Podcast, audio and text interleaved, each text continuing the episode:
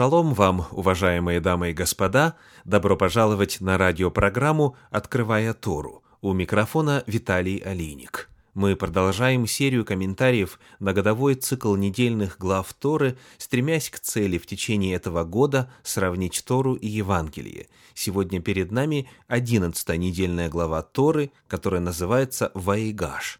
Она находится в книге «Бытие», в книге «Берешит», начиная с 44 главы 18 стиха и заканчивая 47 главой 27 стихом 44.18-47.27. Эта недельная глава называется «Ваигаш» по первым значимым словам. Книга «Бытие» 44.18 говорит «И подошел Иуда к нему и сказал». В оригинале фраза «и подошел» звучит так «Ваигаш». В нашей недельной главе Торы несколько раз используется очень важное, насыщенное, значимое слово. Это понятие об аде. Как вы представляете себе ад? Каково значение этого термина? Несложный анализ показывает, что ответ человека в большинстве случаев зависит от верований народа, на языке которого ведется разговор. Язык народа вбирает в себя понятия, представления, мифологию, религию, философию и иные мировоззренческие установки. Вот стандартное определение ада в русском языке. Я цитирую по энциклопедическому словарю. Ад – это место, куда попадают души умерших грешников, обреченных на вечные муки.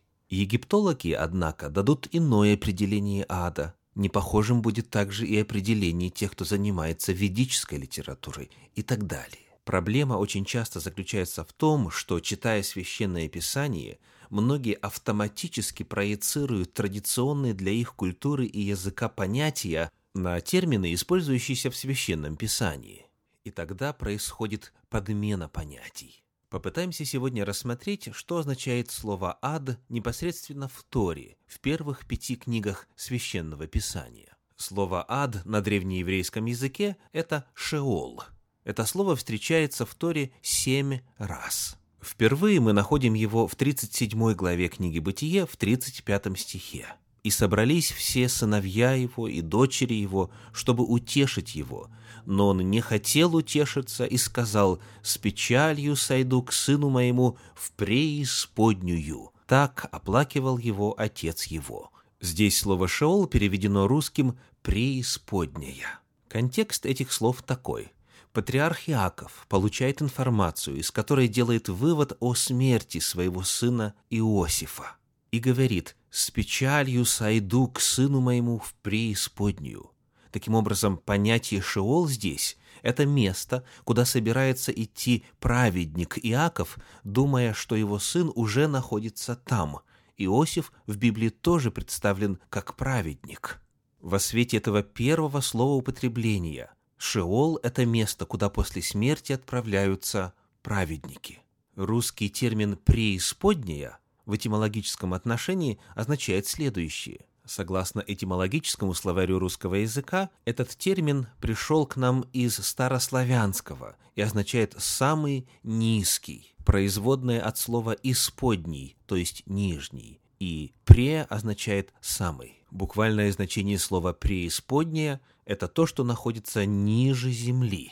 Обратимся теперь ко второму месту в Торе, где используется слово «шеол». Это книга Бытие, 42 глава, стих 38. Он сказал, «Не пойдет сын мой с вами, потому что брат его умер, и он один остался. Если случится с ним несчастье на пути, в который вы пойдете, то сведете вы седину мою с печалью во гроб».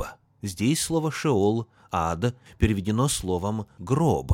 Когда современный русскоязычный человек слышит слово «гроб», он в первую очередь представляет себе прямоугольный предмет, как правило, из дерева, в просторечии ящик, в который помещают тело усопшего. Однако в библейские времена хоронили не так. Гроб в Библии означает гробница, место захоронения, усыпальница. Следующие два раза слово «шеол» встречается в 44 главе книги «Бытие» в стихах 29 и 31. «Если и сего возьмете от глаз моих, и случится с ним несчастье, то сведете вы седину мою с горестью во гроб». Эти слова произносит один из братьев Иосифа. передавая речь отца. И далее говорит, «Теперь, если я приду к рабу твоему отцу нашему, и не будет с нами отрока, с душою которого связана душа его, то он, увидев, что нет отрока, умрет, и сведут рабы твои, седину раба твоего отца нашего с печалью во гроб».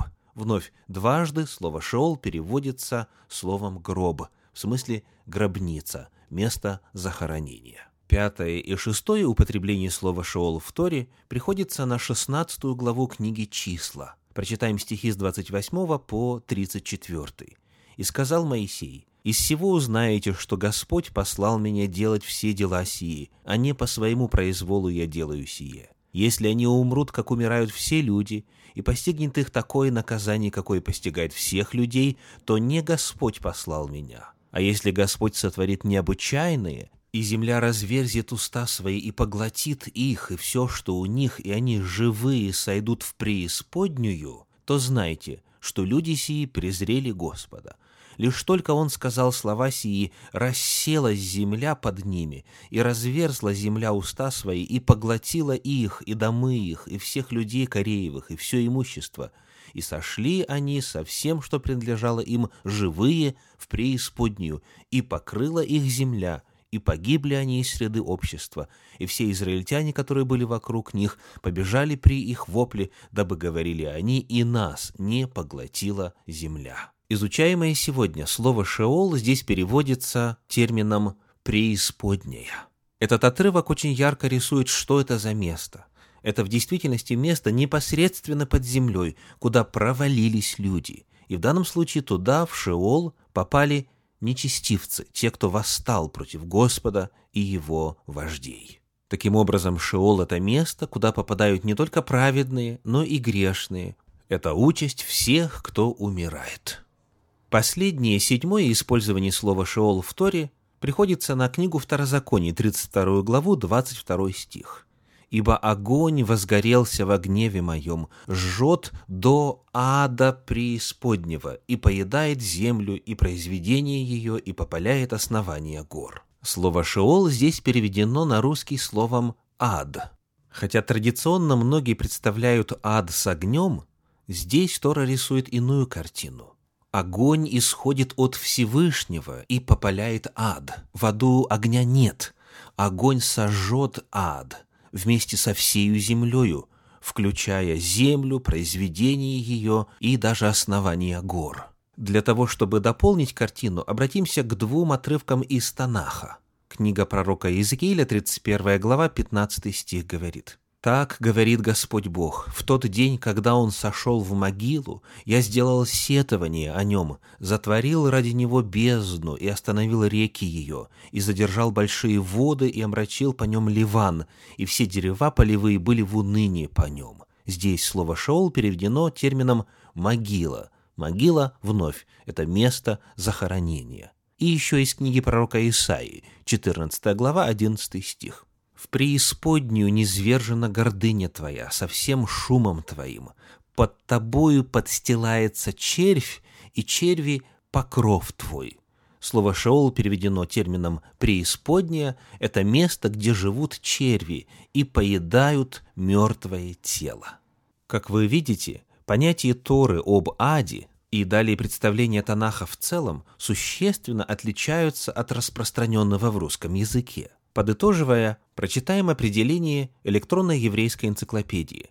Понятие об аде в традиционном смысле отсутствует в Библии, где говорится лишь о недифференцированном обиталище мертвых, преимущественно называемом словом «шеол». Другие принятые в Библии названия для обиталища мертвых суть Эрец – земля, иногда с уточнением земля тьмы, земля нижняя, Квер – могила, Афар – прах, Бор – яма, иногда с уточнением яма глубин, Шахат – яма, Авадон – место исчезновения и Дума – место неподвижности или место молчания. Обиталище мертвых описывается как расположенное под землей или у основания гор, говорит еврейская энциклопедия. В другой статье на эту же тему в еврейской энциклопедии написано «В Библии эти названия никогда не относятся к обиталищу души после смерти». Итак, мы дали определение ада. Что же произойдет с адом дальше? Вот что написано в книге пророка Осии в 13 главе, в 14 стихе. «От власти ада я искуплю их, от смерти избавлю их. Смерть, где твое жало? Ад, где твоя победа?» Священное Писание содержит пророчество о победе над адом и смертью. Бог выведет свой народ из ада, Он избавит их от смерти. Ад – это не вечное обиталище. Открывая апостольские писания, мы находим, что они цитируют книгу пророка Осии, только что прочитанные слова. Первое послание Коринфянам, 15 глава, стихи с 51 по 55. «Говорю вам тайну, не все мы умрем, но все изменимся вдруг во мгновение ока при последней трубе, ибо вострубит, и мертвые воскреснут нетленными, а мы изменимся, ибо тленному сему надлежит облечься в нетление, и смертному сему облечься в бессмертие. Когда же тленное сие облечется в нетление, и смертное сие облечется в бессмертие, тогда сбудется слово написанное. Поглощена смерть победою. Смерть, где твое жало? Ад, где твоя победа? Апостол Павел здесь в своем послании цитирует пророчество Осии и рассказывает о времени, когда сбудется слово написанное. Бог избавит свой народ от власти ада, где они будут находиться до дня его пришествия. Праведные одержат победу над адом путем воскресения из мертвых, когда тленное облечется нетлением и смертное облечется бессмертием. Апостол Павел использует здесь слово «ад» в том же смысле, в котором его использовал пророк Осия. У апостолов такое же понятие об аде, как и у пророков. Это могила, место захоронения, откуда Всевышний избавит всех, кто был с ним и был верен ему. Мертвые праведники выйдут из ада во время воскресения из мертвых. А пока они покоятся там. Вот почему мертвых называют покойниками. В Библии смерть описывается терминологией сна, а воскресение – языком пробуждения. Совпадает ли ваше представление об аде с библейским? Надо отметить, что у язычников совершенно иное понятие о рассматриваемых вопросах. И выбор здесь между языческим и библейским мировоззрением. Да благословит Всевышний вас и ваши семьи. Поздравляю с наступающей субботой. Шаббат шалом.